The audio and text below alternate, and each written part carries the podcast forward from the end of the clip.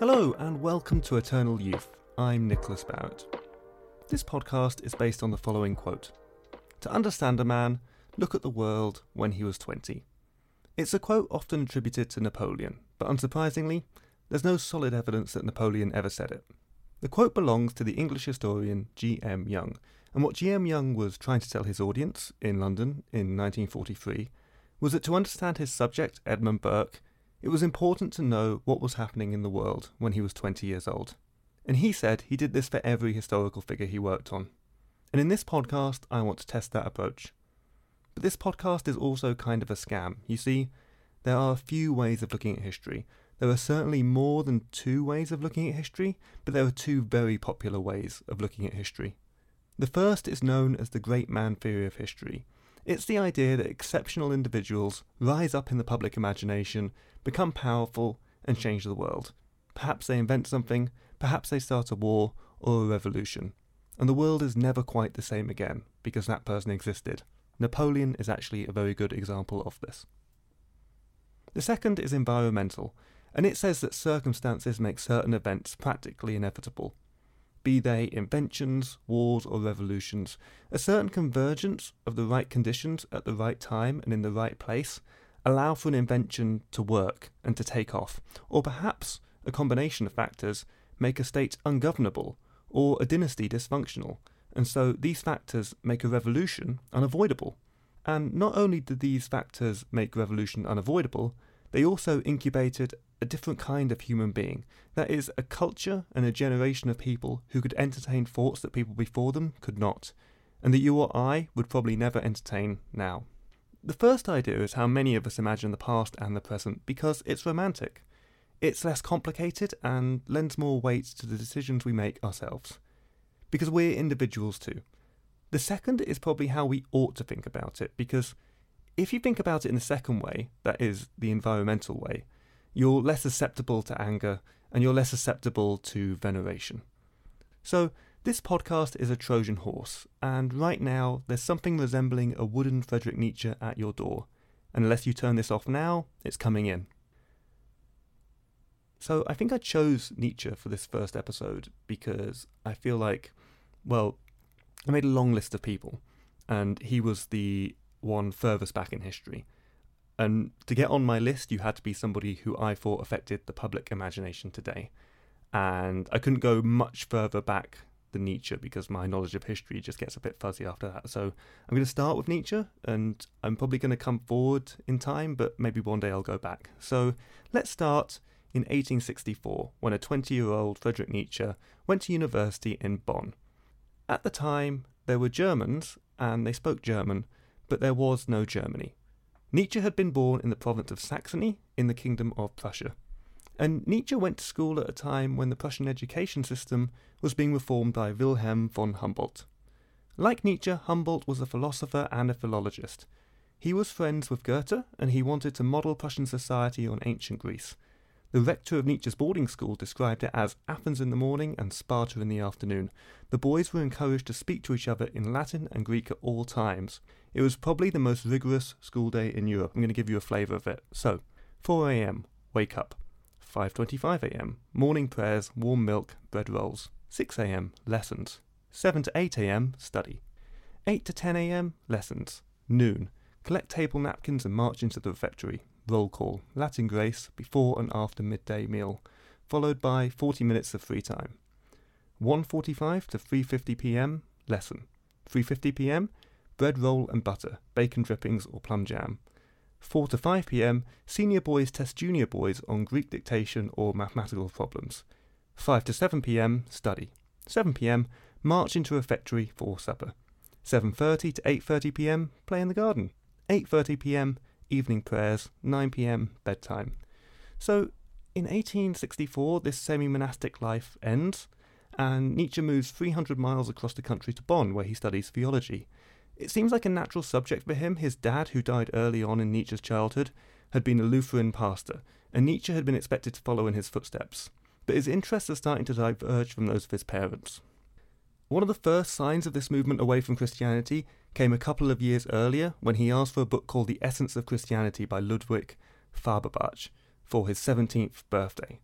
I'm probably pronouncing that wrong. There's going to be a bit of difficult German pronunciation in this podcast. And this is quite a radical book at the time. It's a critique of Christianity written by an atheist. What's remarkable about that is that it comes out a full 18 years before Charles Darwin publishes The Origin of Species. It's also cited as an influence for Marx and Engels. Now, what Feuerbach does in The Essence of Christianity is to try and turn the Bible upside down and argue that man created God in his own image.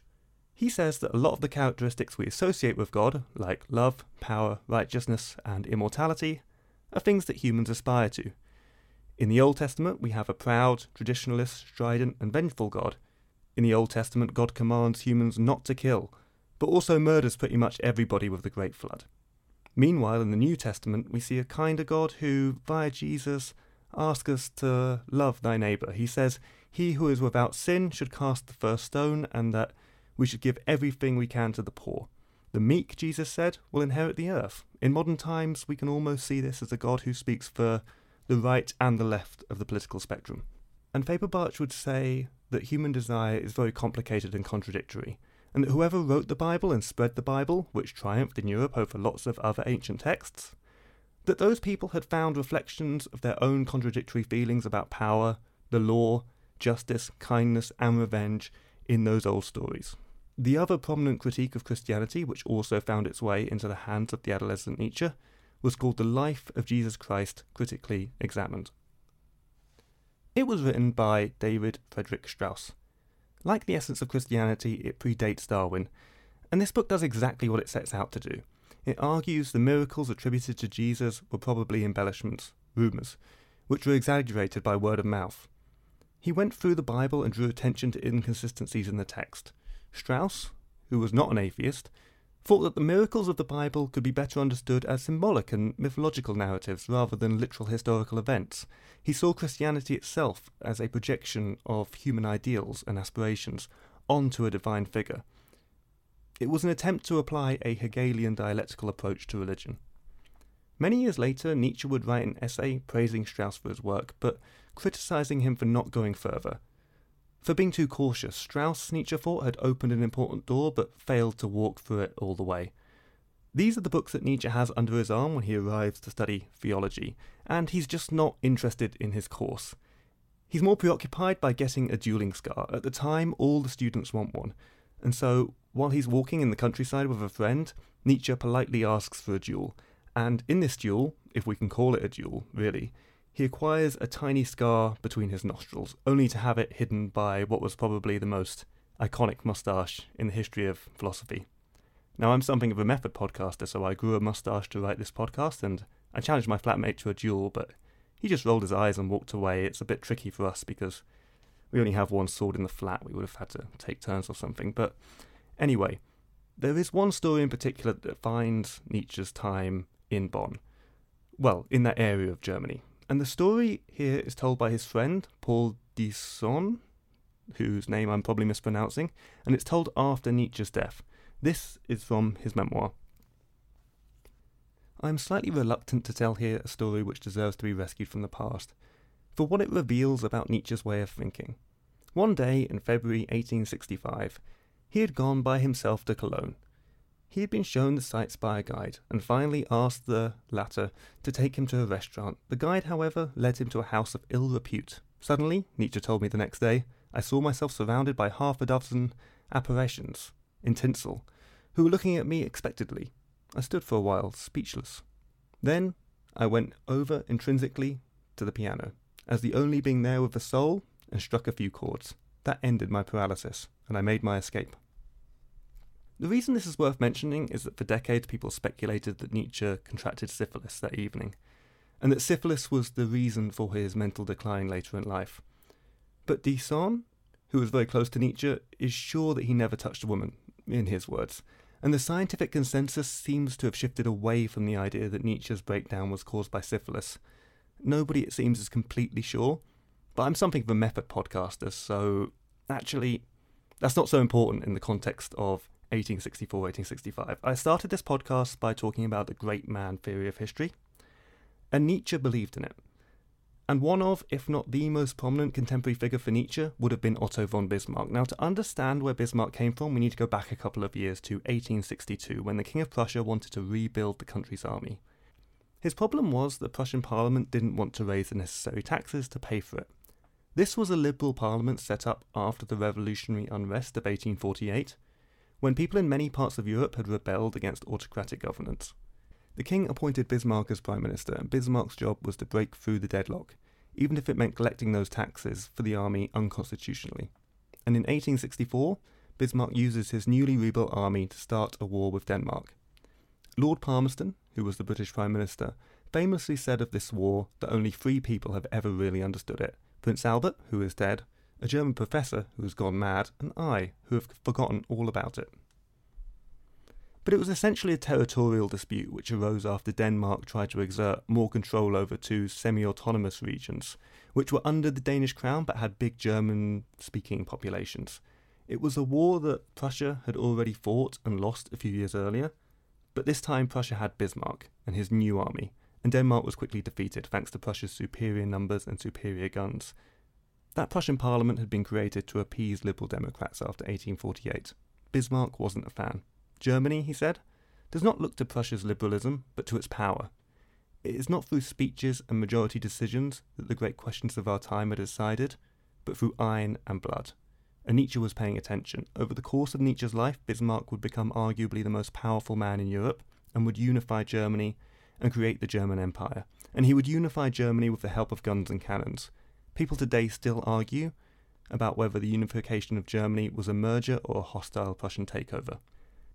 And while this is going on, Nietzsche, like many others, is becoming an admirer of Bismarck, though he wouldn't put anything in writing for another few years. But back in Bonn, Nietzsche is quickly falling out of love with theology. He spent his two terms there racking up debt, Bonn was very expensive, and he was spending too much time drinking beer and sleeping in. And to get a sense of his attitude towards theology, we can read a letter he sent to his sister. Every true faith is indeed infallible. It performs what the believing person hopes to find in it but it does not offer the least support for the establishing of an objective truth. Here, the ways of men divide. If you want peace of mind and happiness, then have faith. If you want to be a disciple of truth, then search.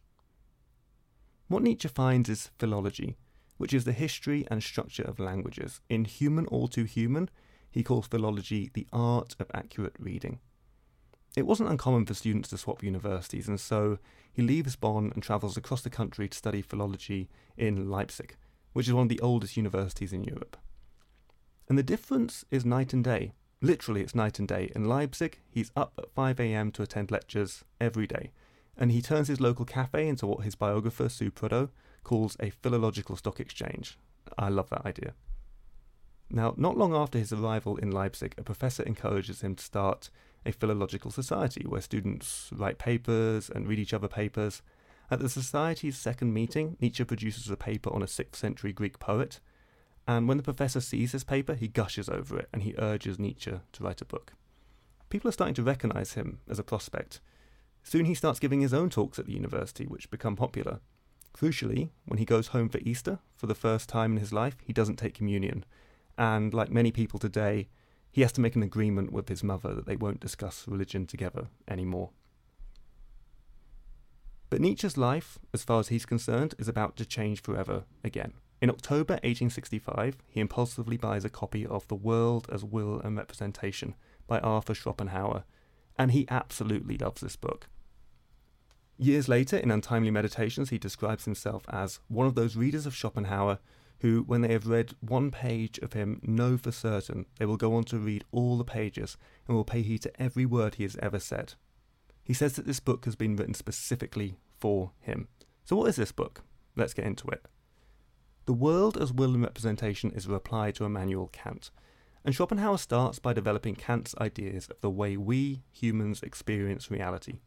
So, to try and understand Schopenhauer, we need to understand Kant first, and the difference between the subject and the object. So you may find yourself behind the wheel of a large automobile, and you may find yourself in a beautiful house with a beautiful wife. But Kant says that our perception of cars, our perception of houses, and any other object is mediated and limited by our senses. We, the subject, take in data which is always limited regarding every other object, then impose our own ideas about time, space, and causality back onto that object, so we can put them into a context that we can understand. And crucially, according to Kant, that means we can't understand what the world is like without our filters of time and space layered over them. So you are a subject, while the large automobile and the beautiful house are objects. And Kant goes as far as to say that there is no object without the subject because, in his words, if we take away the thinking subject, the whole material world must vanish as this world is nothing but the phenomenal appearance in the sensibility of our own subject. Without me, Kant argues, this is not just my beautiful house, because it only exists as far as I, as a subject, can comprehend it. Therefore, we can never truly understand the world around us. We can understand cars and houses in as far as what you can perceive through the limitations of your senses. You know those senses are limited, so according to Kant, you can't claim to fully understand cars, houses, or any object. We just don't know what we can't sense about them. Now, Schopenhauer loves this. He just can't get enough. He agrees with Kant that there can be no object without the subject, but he argues that we can still understand it. Why? Because we have our own bodies. Our bodies are something that we can feel and control. They're subjects, but they're also objects. This is where the title of the book comes from. We use our body as a tool to pursue our desires, that's the will, and our body is also an object to be perceived by others, that's the representation. We can understand our bodies because we live in them, and if we can understand our own bodies, then maybe we can understand other objects too. So, how should we understand our bodies? Well, Schopenhauer is one of the first Western philosophers influenced by Buddhism. He thinks desires make us miserable.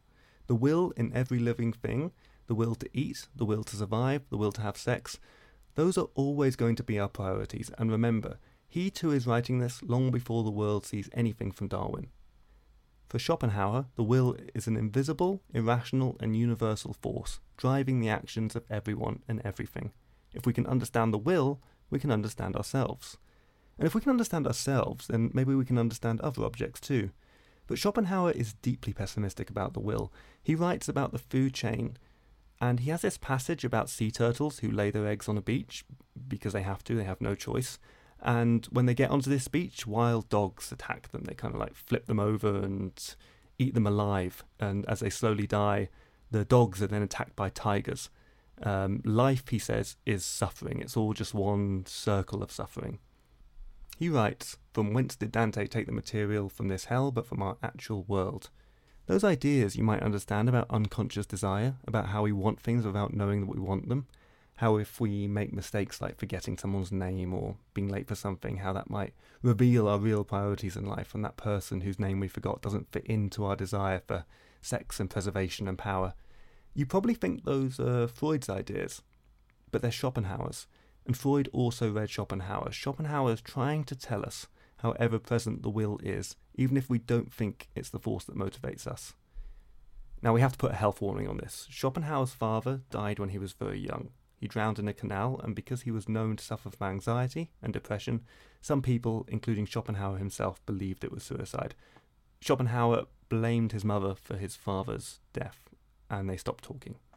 And Schopenhauer was probably celibate. When he tells his readers that love is just a trick on behalf of the will, compelling us to breed, he might not be the best witness. Schopenhauer then tells us that bad things can and will happen to good people because the universe is ruled by chance and indifference. Life is unfair, life is suffering, and there's only one escape, one way for humans to come anywhere close to true objectivity, and that's art.